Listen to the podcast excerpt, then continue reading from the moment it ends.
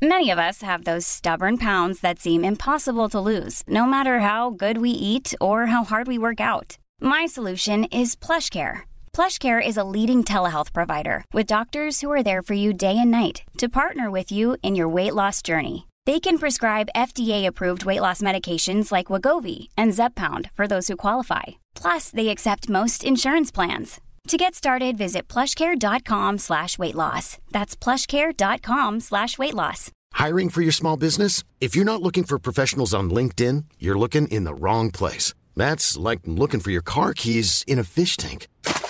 LinkedIn helps you hire professionals you can't find anywhere else, even those who aren't actively searching for a new job but might be open to the perfect role. In a given month, over 70% of LinkedIn users don't even visit other leading job sites. So start looking in the right place. With LinkedIn, you can hire professionals like a professional. Post your free job on linkedin.com slash people today. Klara, Ja. jag måste säga en grej.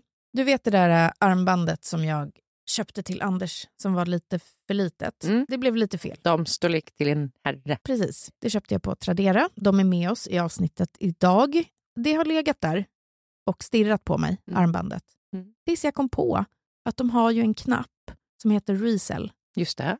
där man bara ploppar upp annonsen igen. Du kan Ja. redigera den lite grann, använda samma bilder. Ja. Så nu ligger den uppe. Det är otroligt. Det är otroligt! Jag har också sålt sjukt mycket kläder Mm. och fick riktigt mycket bud på typ så en rodebjörk-kaftan Ah. som bara liksom drrt. Vänta nu, jag gav bort en sån till en kompis. Du skämtar? Nej, alltså den var uppe över 2000 spänn. Åh jävlar. Hör du det här Malin? Verkligen. Det är så roligt att och, eh, sälja på Tradera. Ja, för det är så vet. enkelt. Jag har ju samlat ihop ett gäng grejer nu så jag kan dundra upp ett gäng annonser. Jag tänker att de här pengarna ska gå dedikerat till min semester. Inte till barnen, Nej, inte till Anders, nej, till mig. bara dig. Jag kanske vill gå Mm. ut med dig en kväll under semestern. Du Mm. vet, vi lämnar familjerna hemma. Gud vad skönt. Ja, exakt. Alltså för semestern börjar Ja. väl nu. Vi går och liksom köper en dyr flaska champagne eller vi åker Ja, till en annan härligt. stad. Alltså, det här är det perfekta sättet att spara ihop till en liten extra semesterkassa. Mm. Gör det. Alltså sälj på Tradera. Det är också väldigt, väldigt, väldigt enkelt. Mm. Alltså det säljs snabbt. Puff! Det går så fort. Man tar den där QR-koden, visar när man lämnar in prylen eller plagget hos sitt postombud och sen så fixar de resten. Det är så smidigt. Alltså Tradera är som en bästis. När man vill få saker och ting sålda. Ja. Jag bara säga en viktig grej till. Okej. Jag har sagt det många gånger nu, men det är så lätt. Och det är liksom nyckeln för mig att det funkar. Ja. Så fort det blir krångel, då känner jag bara så här, "Nej, skiter i det. det orkar man inte. Nej, orkar inte. Och det är också jättebra cirkulärt. Det är roligt att handla på Tradera. Släng upp nu, så kanske ni kan få typ en extra liten skjuts i semesterkassan. Ladda ner Tradera-appen och börja sälja. Ja, nu ska jag göra det. Ut, ut med det. Tack Tradera. Vi fortsätter vårt samarbete med Bosch serie 6. Och nu du, nu har jag hunnit använda köksmaskinen. Mm. Så nu kan jag prata lite mer fritt om de här fördelarna som den är verkligen har. Ja. När man bakar, jag tänker att jag ska snabbt dela ett recept på en pizzadeg om en Mm. liten stund. När man bakar, då håller man inte på med decilitermått och milliliter och hej och hå. Man väger. Det är nyckeln har jag förstått nu när jag har börjat baka bryd också. Bosch har ju självklart en inbyggd våg. Ja. Och jag gjorde pizza med ett av de här sensorprogrammen som Bosch har. Mm. Den har någon unik 3D-rörelse hoho, som gör att typ degkroken blandar allt. Alltså inget fastnar i botten. Nej. Sen sköter den sig själv. Alltså du kan ta en kaffe, ring ett samtal, bättre på läppstiftet. För den säger till när den är klar. För jag är också en sån som väldigt lätt glömmer. Mm. Börjar med någonting och sen går man iväg och så kommer man på någonting annat man ska göra. Och i bakning så är det så jävla viktigt att man gör som man ska. Bosch kommer ropa på dig. Nu har jag börjat ta mig an focaccia för att min dröm är att kunna göra såna här Mm. riktiga italienska mackor hemma. Ja. Jag kör Matgeeks eh, focaccia-recept. Mhm. Skitbra. Så ni kommer få se det nu på min Instagram när jag gör mina Italian sandwiches. Gud vad härligt. Ja. Jag bara snabbt delar det här receptet. 310 gram vatten, 6 gram torrjäst, 550 gram typo 00-mjöl Mm. och 15 gram salt. Mm. Kör ihop vattnet och jästen först. Sen adderar man mjölet och saltet och så knådar Bosch serie 6-degen, elastisk och fin. Du kan googla Frida Lund pizzadeg. Ja, då kommer det upp. Det är jävligt gott. Och Bosch, det gör det enklare. Stort tack till Bosch. Varför ska jag ens finnas i köket längre? Du kan bara avgå. Ja. Jag blir sugen på att testa att göra pastadeg också, för jag hatar knåde. Oh, vad intressant. Ja. Det får du testa till nästa gång. Det måste jag göra. Det känns som att du har fått tillbaka färgen i ansiktet, Frida. Ja, men den börjar återvända till mina bleka kinder. Sakta men säkert. Mm, verkligen. Du hade ju inte så mycket färg till att börja med, men nu... Opaciteten kanske är tillbaka i alla fall. Ja, exakt. Att det inte som är en sån här vampyrig porslinshud som är liksom nästan genomskinlig, utan nu har du lite rosiga kinder. Det är, jag är glad att se det igen. Tack så jättemycket. Det var, det var många dagar sedan jag såg det hos dig. Mm. Ja, fan, vi kör igång bara. Ja, det gör vi. Det här är Tabberaset. En podd med mig, Frida Lund, och med Klara Doktorov. Den här veckan blir det tungt igen. Jag tar er med på en postpartumresa som slutar i förlossningsdepression. Ugh. Men Klara har vunnit Jeopardy. Och ingen bryr sig, eller hur Klara? Klara? Hallå? Klara? Var inte ledsen, det står ju till och med på Wikipedia nu. Klara... Klara...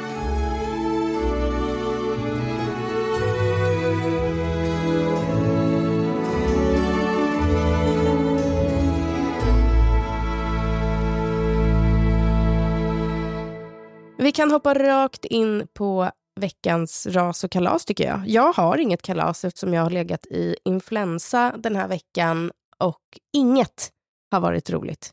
Absolut inget. Nej, jag har aldrig varit med om någon som jobbar så mycket sjuk som du gör. Till slut så var det så att jag var tvungen att skriva till dig att men du har inte funderat på att bara vara sjuk och inte jobba? Och du bara, nej, faktiskt inte.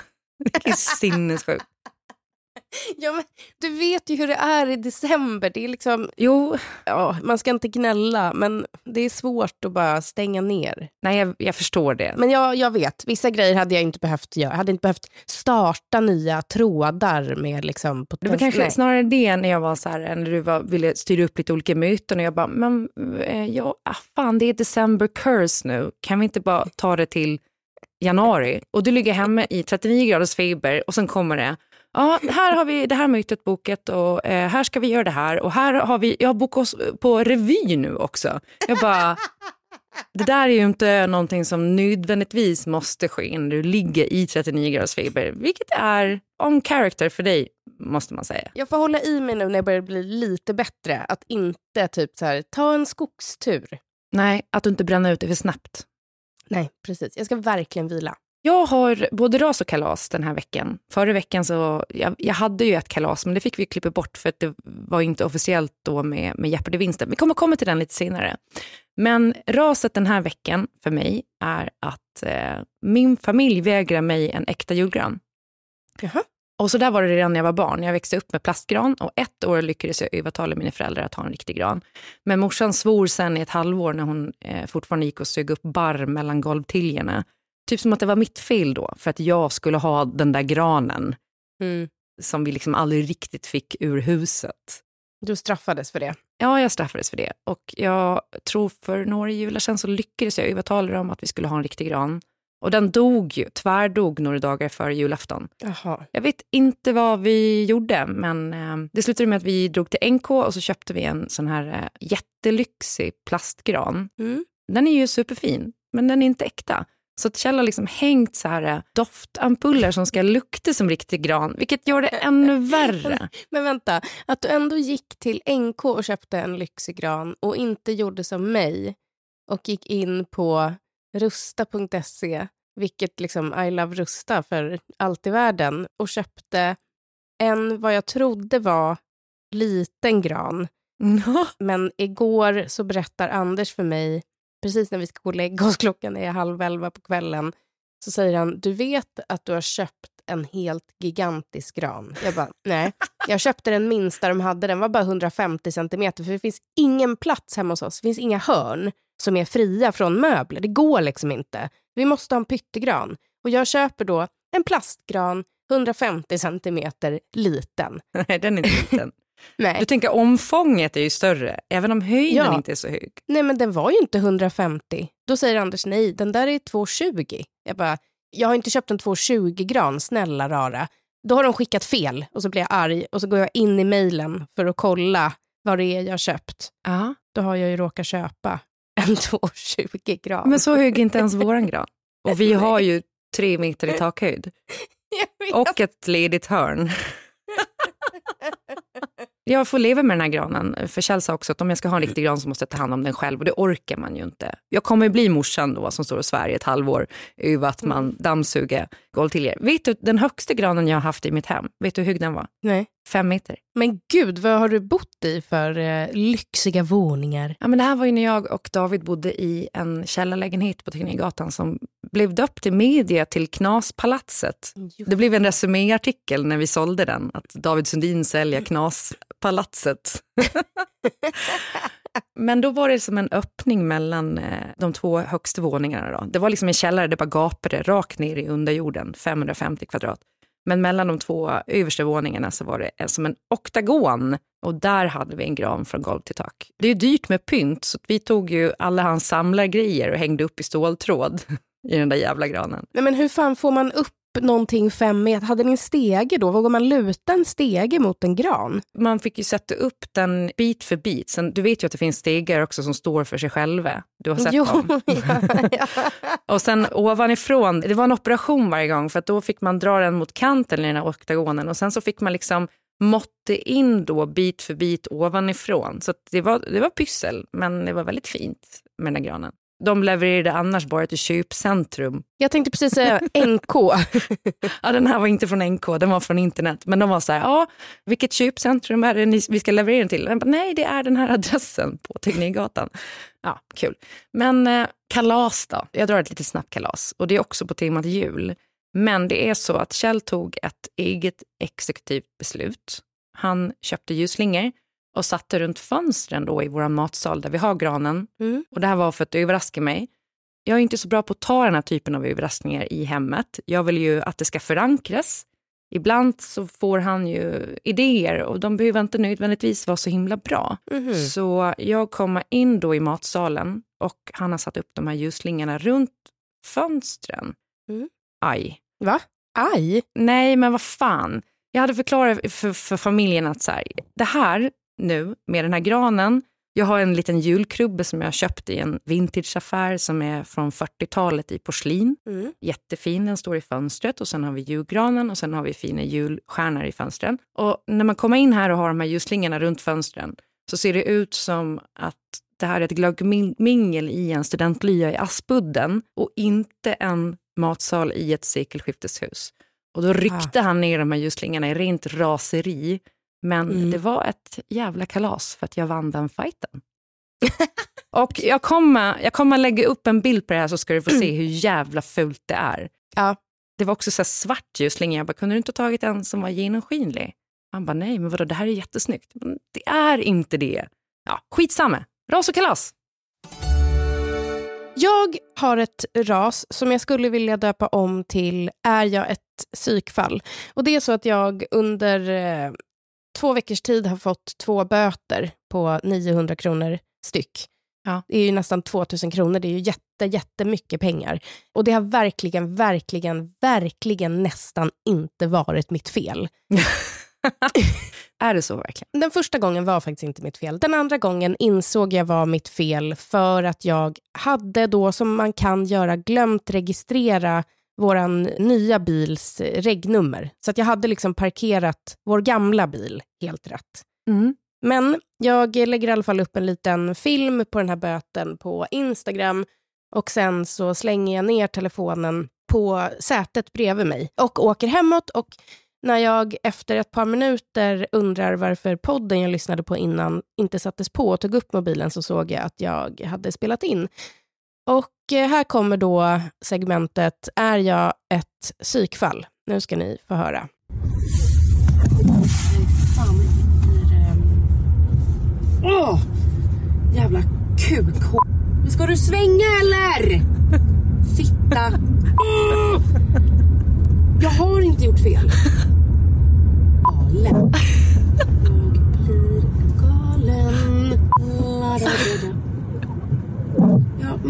Om du ska gå över så gå över då! Helvetet! 900, alltså... Ja, men nu vet jag inte ens, får man köra eller inte? Nu gör jag det. Skitsamma. Ja, jag visste inte att man inte fick. Mm. Där är du också med din grävskopa, din lilla... Din lille...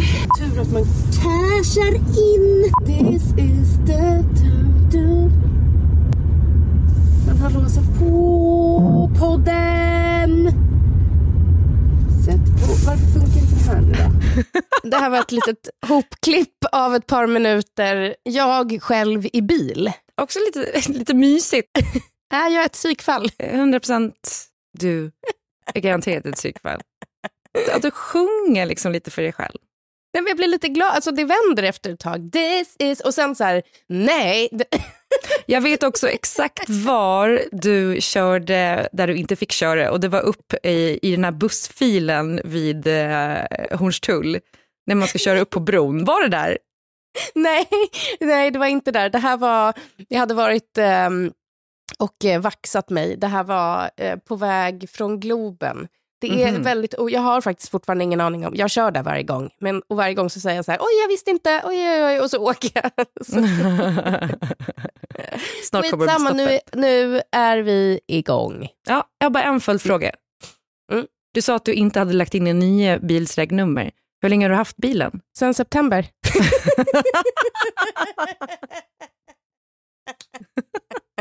Psykfall.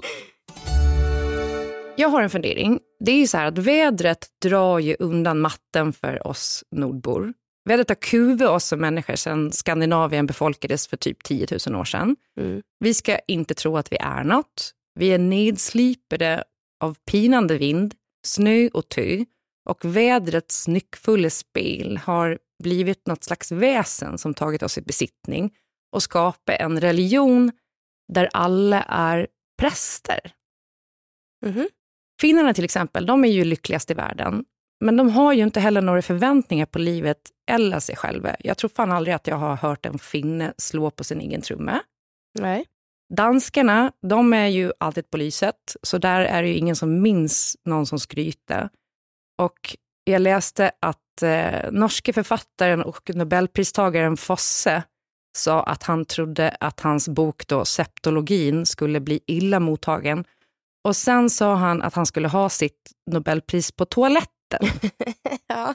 Allt jag har fått av eh, ja, diplom och statyetter och sånt, allt i Oslo. Det är tryckt på toaletten. Ja, Kommer Nobelpriset att hamna där också? åh ja, åh ja. Det är för oss nordbor liksom uppburet att inte skryta. Helst ska man inte säga något alls om sina framgångar. Framgångarna ska tala för sig själva och omgivningen ska ge dig sol och medvind. Aldrig du själv. Mm. Det här blev väldigt tydligt då förra måndagen på morgonen när jag läste Expressens kulturskribent Gunilla Brodej då om andra Walden. Och det här var efter att Alex och Sigge hade ägnat lite tid i sin podd åt att försöka sänka Walden med värme och lite självinsikt hos dem själva ska tilläggas. Mm. Men Brodej hade då lyssnat på Walden och Parisa Amiris nya podd Helvetet och det jag läste då i hennes eh, kolumn var ju en regelrätt slakt Mm. på kultursidorna. Har du läst? Ja. Har du lyssnat på Parisa och eh, Andrevs podd? Inte hela avsnittet. Ja, Jag har lyssnat lite grann och liksom, de pratar ju om Augustpriset. Jag har inte hunnit lyssna klart, men jag, jag, jag, jag tyckte väl kanske inte att det var supermärkligt att han... Ja, skitsamma. Mm. Men Brodej skriver bland annat då det här. Andra Walden har bundit ris åt sin egen rygg. Den personlighet han avtäcker i det första avsnittet av hans nya podcast är nästan parodiskt självupptagen. Och hon avslutar med Eget beröm luktar alltjämt illa. Med den här podden gör Walden något som Sigge Eklund antagligen inte kunde föreställa sig ens i sin vildaste fantasi. Förstör intresset för sin bok. Jävla kar. Mm. Jag, jag bara tänker på det där, för att andra Walden har ju i större delen av sitt liv stått i skuggorna bakom giganterna. Mm. Eh, Jag tror att han för länge sedan jobbade på typ Aftonbladet Sofies mode och layoutade modeplocksidor. Och han har ju jobbat bakom Filip och Fredrik som redaktör och, och så. Men han har väl förmodligen känt och vetat rätt länge att han har någonting annat i sig, någon slags röst. Och Mm. efter han har fått ta ut svängarna då som kolumnist i DN så stod väl stjärnorna rätt. Och hans blötsnö och 20 sekundmeter rakt i ansiktet vände till lite medvind. Mm. Och i då den här podden så, ja, såklart, han blir lite skrytsam. Men vad fan, har han inte förtjänat det? Och vad ska han stoppa all den här glädjen om inte i en egen podd som dessutom handlar om kultur? Mm. Alltså vad förväntar sig Gunilla Brodej av en kulturpodd när en av poddarna vinner ett Augustpris? Mm. Där hon också var så här, det är förläggarnas pris, det är inte Nobelpriset, skriver hon. Man bara, ja, men det är fortfarande Augustpriset, vad fan. Ja. Jag menar, vill hon att andra ska säga att han hänger upp det här diplomet på toaletten? Det, det känns ju nästan så. Mm. Och jag tänkte också att, eh, ja, jag sa väl i den här podden i början att jag trodde att Andre Walden skulle vinna Augustpriset för den här boken. Ja, det tror jag att du sa. Och det kanske också är ett skryt då, att jag skryter om min egen förträfflighet nu. Mm. Bu. Ja. nu får du hålla, hålla i dig, för det kommer bli värre. Mm. I måndags kväll så blev jag ju stormästare i Jeopardy. 37 300 och vad skrev du för fråga? Vad är sipel?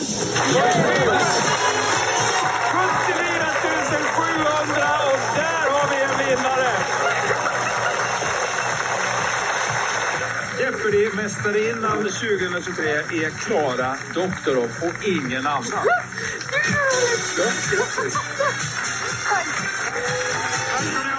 Efter finalen så postade jag ett Instagram-inlägg där jag uttryckligen skrev allmänbildningen svajar men bättre och byle kan jag. Mm, det har- tänkte jag på. Fan vad du är oskrytig nu. Ja, men jag skrev också att jag insåg tidigt att dubbelchanserna var min egen möjlighet till vinst. Och det är ju självklart för att skjuta ner mig själv före någon annan gör det. Att jag ska visa då att jag inte tror att jag är något. Men för mig så var ju den här vinsten egentligen svinstor. Och mycket beror ju på att när jag var liten så missade jag inte ett enda avsnitt av Jeopardy. Och jag har liksom drömt om att bli stormästare. Det har varit en fantasi, det har varit, det har varit en dröm. Och nu förverkligades den. Och vad fan, jag vet att det är en jävla gameshow och jag vet att det är kändis Jeopardy och inte Mensa Jeopardy. Men ändå, Ja! ja, men så här, i samma stund då som jag trycker på den här eh, publicera-knappen på Instagram så kommer ångesten krypande. Mm. Och jag känner att jag bara, fan jag skulle ha låtit den här framgången tala för sig själv. Ingen bryr sig om det här, såklart, tänkte jag. Och det var väl i viss mån sant, för att de enda som hade hört av sig om en vinnarintervju var P4 Jävla Gotland. Inget ont om dem. Jag började min karriärsbana på P4 Gotland och jag älskar att de ville prata med mig. Men ingen annan hörde av sig.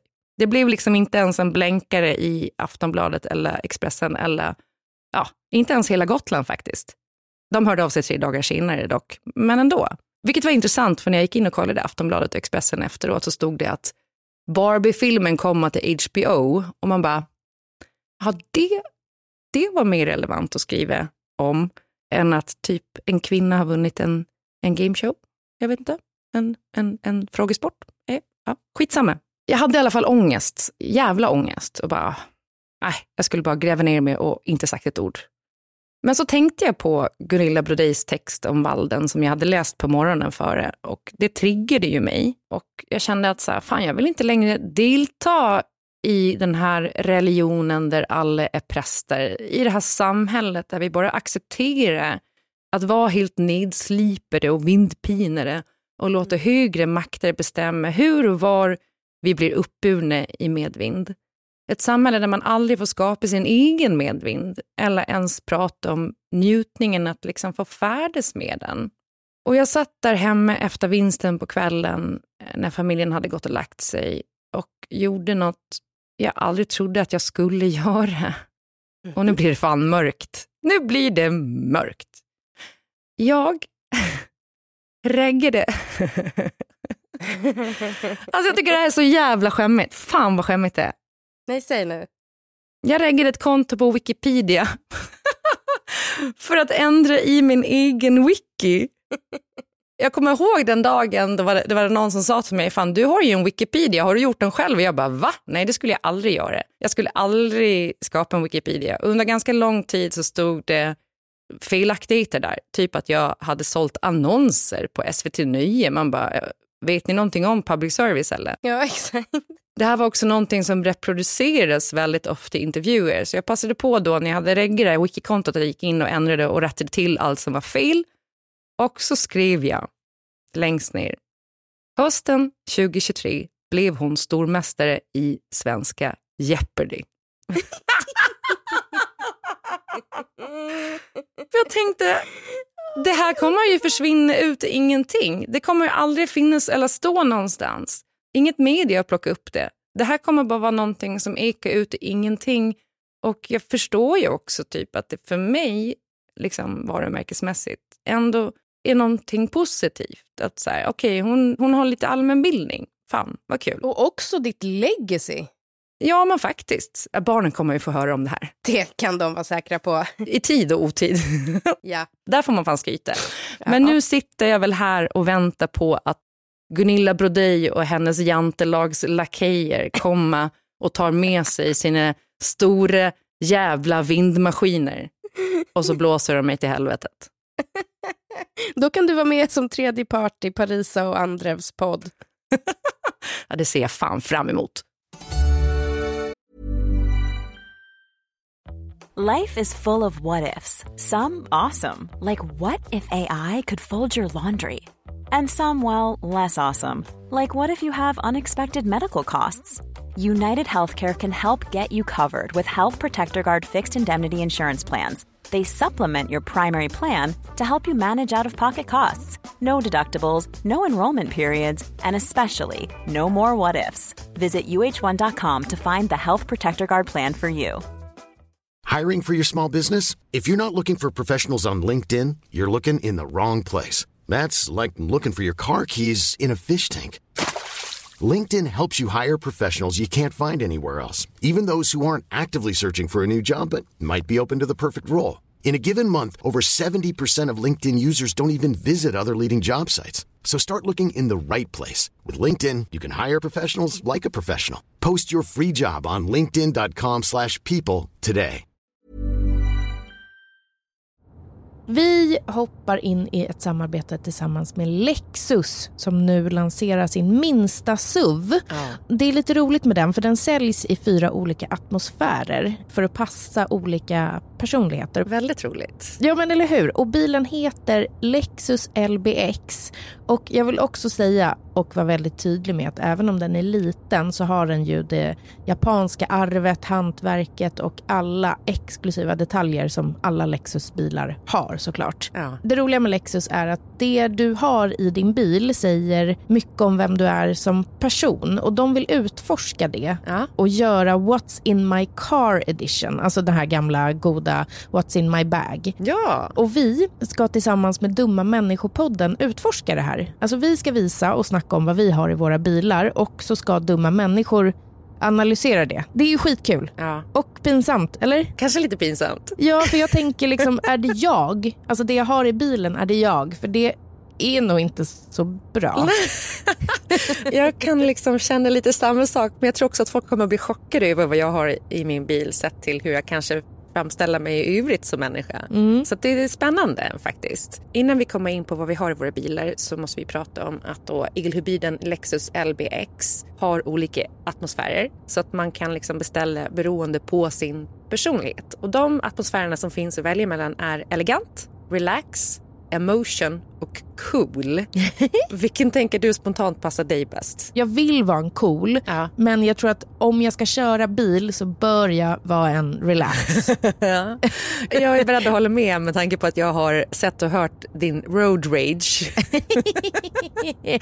Exakt. Jag tänker ju också typ att jag borde vara en emotion, mm. men jag dras till elegant. Den kan du sitta med din Chanel-klänning i. Återhållsamt, sofistikerat, mycket stil. Jag vill nog vara mer elegant faktiskt. Men du, berätta nu. Vad har du i din bil? Jag är så nyfiken. Och det är kanske därför också jag vill ha elegant. För att mitt liv i övrigt i bilen är väldigt icke-elegant. Mm -hmm. För jag har alltid eh, våtservetter, jag har solglasögon och då är det inte snygga solglasögon utan det är ju bilsolglasögon, sån där som en, ens pappa hade på 80-talet från typ ja. macken som man bara köper för 99 kronor och ser ut som skit. Men de funkar och de får inte vara för mörka heller för du ska kunna klara och köra liksom in och ur tunnlar utan att behöva ta av dem. Just det. Och sen har jag alltid minst tre sån här eh, återanvändningsbara plastkassar som man handlar med. För att nu är ju plastpåsar så sanslöst dyrt. Mm. Jag har alltid extra blöjor och en sån här liten plastgreja som gör att man kan få loss en kundvagn på ICA. Wow. Ja men vadå, har inte du alltid det i bilen? Nej, jag blir jätteavundsjuk. Det jag har i min bil kommer vara ett sånt jävla nedköp. Jag är jätterädd nu för hur dumma människor ska tolka. Ja, förutom det, hundbädd och extra koppel till hunden. För det är ofta man slänger in hunden och så glömmer man kopplet och så finns det ett extra där. Vad har du då? Ja, men. Jag, jag har ju bara tomma grejer i min bil. Alltså godispapper. en vattenflaska ligger alltid i dörren med en liten slatt. Ja. Och då vet jag inte liksom hur länge den har legat där.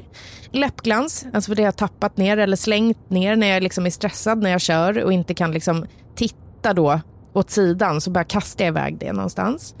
Ja. Ibland har jag en torr våtservett, men det är sällan jag har liksom ett helt paket. Och sen har jag alltid en tom godispåse och en slatt med gammalt kaffe.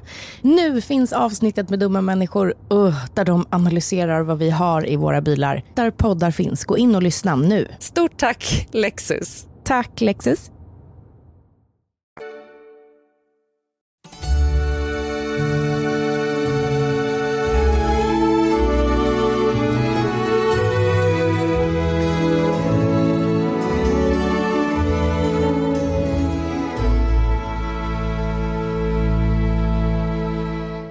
Nu får vi hålla i oss för nu blir det emotional. Jag vet inte hur du känner med typ muskelminnen under traumatiska tider. Kan du, kan du känna igen att typ vissa perioder, en liksom tung vår eller någonting hände under sommaren gör att när liksom nästa vår kommer så slungas man på något sätt tillbaka till det som var? Ja, jag har, en, jag har så med september, för där dog min kusin David när jag var tonåring och han var tonåring. Och bara jag känner doften av september, eh, du vet när man, man märker att sommaren övergår till någon slags höst, man, man känner det i luften, det är en doft, så, så slungas man tillbaka eh, till liksom, det där mörkret som och det, det är så konstigt, för varje september så tänker jag så här, fan, är jag deprimerad? Och sen bara, nej just det, det är september. Det, Ja. det är så här det kommer vara. Ehm, för det sitter liksom så djupt rotet i ens, i ens kår, i, i ens doftminne, i ens liksom, ja, men, temperaturer, allt sånt där. Mm. Det är häftigt på ett sätt, men också läskigt. men eh, för två år sedan prick så eh, föds Donna. 07.00 är klockan och Eh, det har gått två dagar sedan hon kom. Mitt rum är nedsläckt och jag ser liksom ljuset strömma in från korridoren utanför. Och det är den 13 december 2021. Snittet verkar jättemycket. Det gör verkligen ont. Alltså mycket, mycket ondare än förra gången. Och varje gång jag rör mig så känns det som att någon sliter min mage i tu. Jag ligger ensam i sängen. Eller Donna är med mig såklart, men Anders har åkt hem. Han åkte för att det hade gått så många dagar för Florens att vara utan oss. Och jag ville säga att jag behövde att han stannade, men jag sa att han skulle åka. Mm. Det hade liksom växt en otrygghet i mig ganska snabbt från när hon kom. Alltså kanske bara fem timmar efter hon kom så började den gro. Och jag ville bara ha Anders nära och när han sa att han skulle åka så förstod jag inte hur jag skulle klara mig utan honom. Jag höll med i att han borde åka hem, för han skulle hem till Florens. När jag försökte röra mig ur sängen så bara skrek jag rakt ut. Det kändes inte rätt i snittet och varje blöjbyte var ren tortyr. Det är Lucia 2021 och så hör jag det här.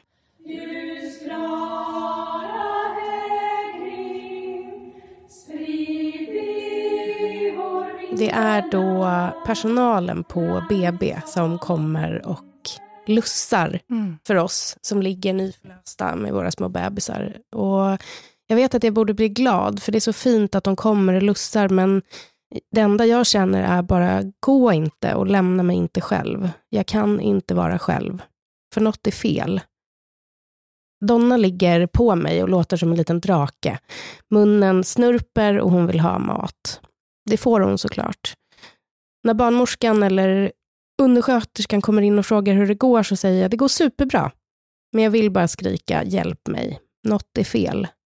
Jag åker hem. Det går ett par dagar. Och jag är jagad konstant. Alla vill mig något hela tiden. Och aldrig, inte en enda sekund får jag vara utan stress. Jag står vid fönstret på nätterna och gråter. Och jag undrar varför har vi gjort det här? Jag vill inte ha henne. Jag vill inte ha henne. um, jag slits i tu av känslorna som är så starka när jag tittar på den där fjuniga lilla ryggen. Hennes knoglösa små fingrar och mm. drakljuden och de där små tårna som är lika små som min tumnagel. Hon är så fin, men det går inte. Vi har gjort fel. Anders frågar vad menar du, men jag svarar inte. När folk frågar säger jag däremot, det går bra. Tvåbarnschock? Ja, ja, lite, men det går bra. Mm. När mamma kommer över på middag kan jag knappt sitta upp för jag grinar så mycket. Jag ser mig själv i spegeln och jag är så jävla blek. Jag är nästan gul. Något är fel. Jag försöker gå en promenad men efter fem minuter känns det som att någon trycker ner mig mot marken och jag funderar på om jag ska lägga mig ner. Jag träffar en kompis själv utan barnen och när vi ska skiljas åt så vill jag bara skrika hjälp mig, ta med mig. Och jag har seriösa tankar på att bara hoppa på ett tåg och åka någonstans. En vecka efter hon föds så får jag feber. Termometern visar 39,9 och det går på kanske 30 minuter. Jag ringer förlossningen efter inrådan av en kompis som är barnmorska och tack gode gud för det. De vill att jag kommer in, men jag säger det går bra, allt är lugnt. Febern ökar och vid nästa samtal så vill de inte bara, de nästan beordrar mig. Men klockan är ju jättesent, Florens sover och hur fan ska vi göra nu? Allt är så övermäktigt och jag är så jagad. Men vi åker och mamma kommer, tar hand om Florens. Sen läggs jag in. Min sänka är över 300, den ska egentligen ligga på två. Igen är jag själv med en nyfödd bebis, ett snitt och nu en blodförgiftning. Dagarna går och vi är på fjärde dagen i vår lilla bubbla. Det är blåa väggar, snirkliga gardiner. Och här är bubblan en verklig bubbla, för vi har inte lämnat den på fyra dygn. Den lilla oasen vi har här inne frånkopplar oss verkligheten som pågår där utanför. Och det är kanske därför det känns så overkligt. Jag hör grumliga röster i korridoren, steg, jag upplever dem som vassa först. Vassa och hårda, hotfulla. De kommer närmare, men ju närmare de kommer, desto dovare och ofarligare blir de. Att vara på en och samma plats, ett och samma rum i flera dygn i sträck förvillar en och jag vet inte när mamma var här, vem sa så, vem har jag facetimat med och när skedde detta? Jag får antibiotika intravenöst, men sänkan vill inte gå ner. Jag sover och vaknar med Donna på bröstet och plötsligt blir jag rädd att hon ska drunkna i min svett när febern går ner. Jag frågar en sjuksyrra om hon har varit med om det förut, men hon har aldrig hört om en bebis som har drunknat i mammans svett.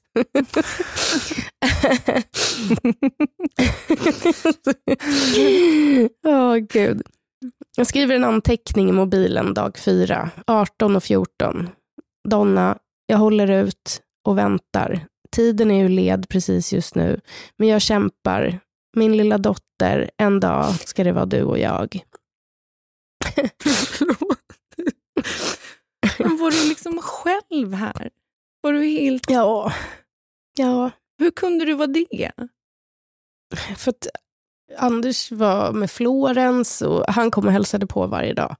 Um, men det här var också lite restriktioner fortfarande. Nu, jag, jag förstår det, men jag bara tänker utifrån, alltså så att, har de ingen sköterska som kommer och tar Donna? Eller liksom, får du ingen... Du borde typ haft en vårdperson som är där inne ja. hela tiden tills du säger nu behöver jag vara själv en stund. Ja, men de var underbara. Men flera gånger om dagen så tänkte jag på den 11 mars, alltså om tre månader. När jag tittade på klockan och den var 14.03 till att nästa gång endast var 14.08 så tänkte jag 11 mars. Om tre månader, om tre månader, om tre månader. Då kommer allting vara lättare. Vid 02-droppet så frågar jag om vi kanske kan byta lakan igen, för de är så blöta. Och så gråter jag. Och varje gång de byter skift kommer de in och säger, vi har hört att du är väldigt ledsen. Då gråter jag igen. Precis som hemma, när jag orkar, så står jag vid fönstret och gråter. Det är en gubbe eller kanske en ung man som ligger i byggnaden snett till vänster. Han har inget hår och svullet ansikte. Cellgifter och kortison. Sånt där har jag koll på, för jag känner igen det från när pappa fick sånt ansikte. Han ligger alldeles stilla med den lilla lampan i sängen tänd. Dagarna i ända ligger han där och jag ser honom aldrig röra sig. De kan väl inte ha palliativ vård jämte förlossning, tänker jag. Men det är väl så. Liv och död, och död, och död. Ibland tajmar jag min lilla stund vid fönstret med personalens stund hos honom och jag ser hur de drar i hans lakan och fixar med någonting, hans kudde kanske, men han rör sig aldrig. På nätterna är lampan släckt hos honom och jag gissar att nattskiftet kanske släckte den när de gjorde sin sista fix hos honom innan de gick av sitt pass. Mina dagar går och jag varvar och amma med blöjbyten. Jag vet inte hur jag orkar fortsätta ammandet med den smärta infektionen ger. Tårna krusar sig varje gång hon sög tag och det bränner och ilar djupt inne i bröstet. Du ska se att du snart får åka hem, säger de, men sänkan vill ju inte sjunka. 11 mars kommer komma och allt kommer kännas bättre. Håll ut till 11 mars. Efter en vecka får jag åka hem. Det är dagen före julafton och jag har tagit Alvedon och Ipren och ljuger för läkaren och säger att jag inte har någon feber. Jag måste hem till Florens. Jag står i fönstret och väntar på att Anders ska komma så vi ska få fira jul. Sängen hos den där gamla gubben eller unga mannen är tom den morgonen och jag undrar om han också mår bättre.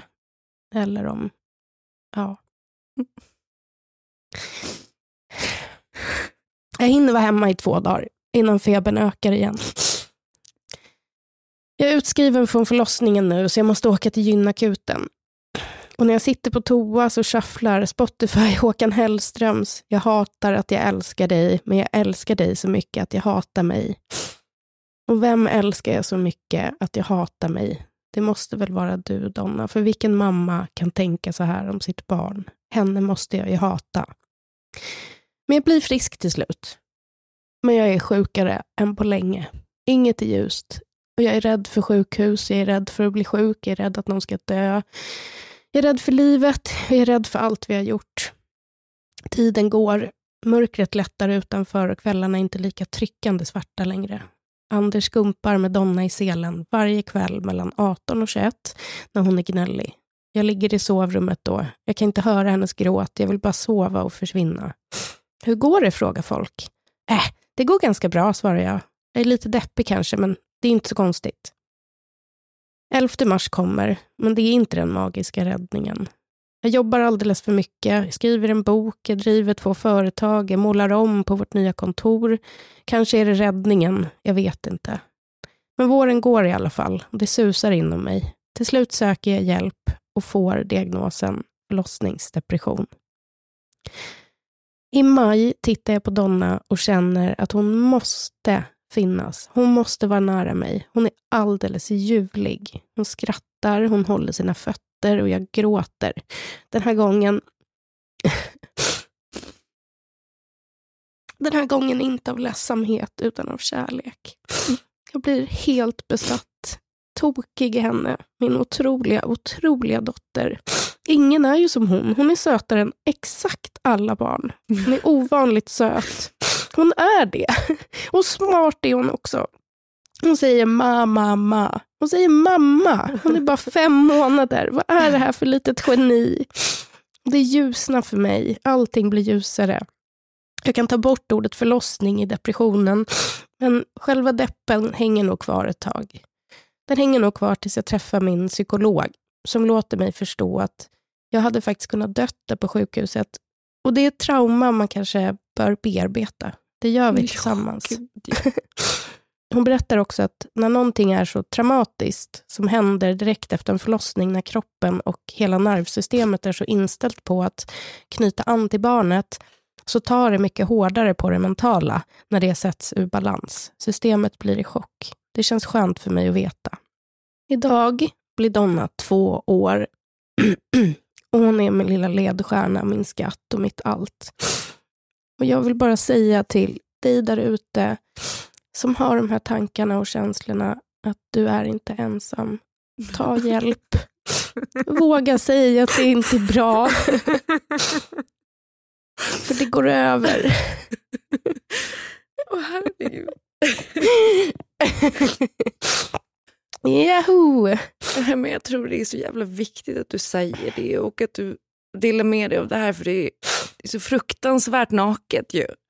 Mm. Och alla de tankarna som man kan ha oavsett. Eh, jag menar, folk har väl förlossningsdepressioner i, i det stora och det lilla men det här var ju också det du var med om, något så fruktansvärt traumatiskt.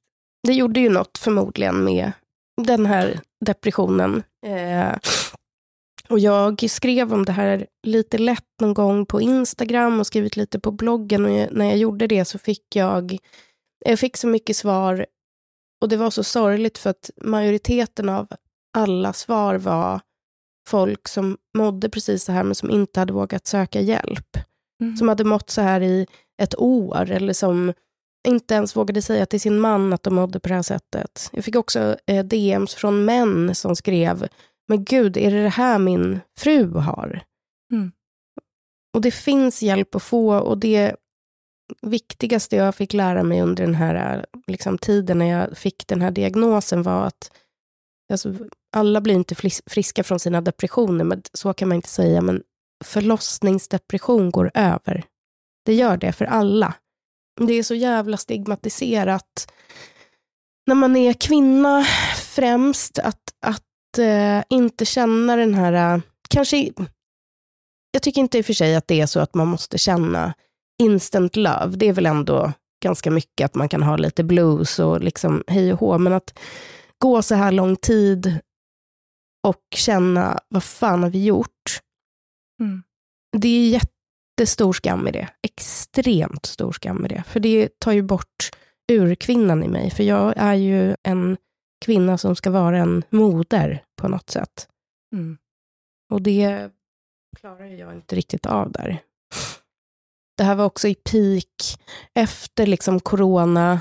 Det mm. var helt hysteriskt med RS. Eh, det var liksom på nyheterna hela tiden, så vi hade ju Florens hemma i tre månader från förskolan. Så jag var ju liksom med två barn. Vi hade precis köpt det här kontoret, jag renoverade det, jag skulle in med ett bokmanus, jag jobbade som, jag tog inte liksom en dag föräldraledighet. Alltså, jag skulle ju bara behövt vila. Det är ju mm. det. Jag hade behövt, jag gjorde ett snitt, ett snitt som också blev jätte liksom, komplicerat för att det var för mycket ärrvävnad. De fick knappt ut henne. Jag, liksom, fyra dagar efter det så ska inte jag sitta och spela in ett jävla samarbete. Jävla Nej. idiot. Alltså, jag hade behövt att bara checka ut och ligga ner och vila. På tal om det vi pratade i början, om att du fastän du ligger med 39 graders feber, sitta och styra upp sånt som kanske inte är nödvändigtvis tvunget just här och nu när du är sjuk. Just. Vad har jag lärt mig? Ingenting. Tur att jag inte ska ha fler barn i alla ja, fall. Du är klar. Som sagt, det sitter i muskelminnena nu när det börjar bli den tiden. Men jag är så oerhört, oerhört tacksam för Donna. Hon är världens finaste lilla unge och att hon kom till oss. Ja, det är hon fan.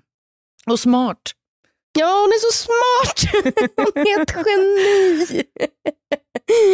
Ja, oh, gud. Ja, man ska alltid ha ett litet segment av gråt. Det har vi lärt oss nu ja, i den här podden, grå, eller hur?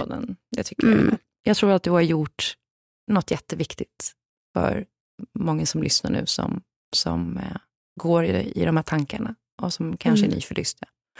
Eller fortfarande har en, en depression efter. Sök hjälp. Sök hjälp. Vi är tillbaka på fredag med ja. Tabbe-tipset. Mm, det är vi. Då kanske det blir lite goa klassiker eller något. Ja, sån här trygg, härlig bjudmat som man alltid kan vända sig till i jultider. Verkligen. När man är trött på julmaten. Fan, det är svårt att, att liksom säga hej då efter det här. Mm. Så jävla starkt, så otroligt fint och jag älskar när du berättar från hjärtat. Ja, Fan vad jag älskar det. Sluta aldrig göra det. tack Klara. Puss och kram hörni. Tack för att ni lyssnar. Följ oss på Instagram, tabberaset. Följ våra Instagrams. Prata med din kompis om podden. Puss puss. Puss, hej då. Hej.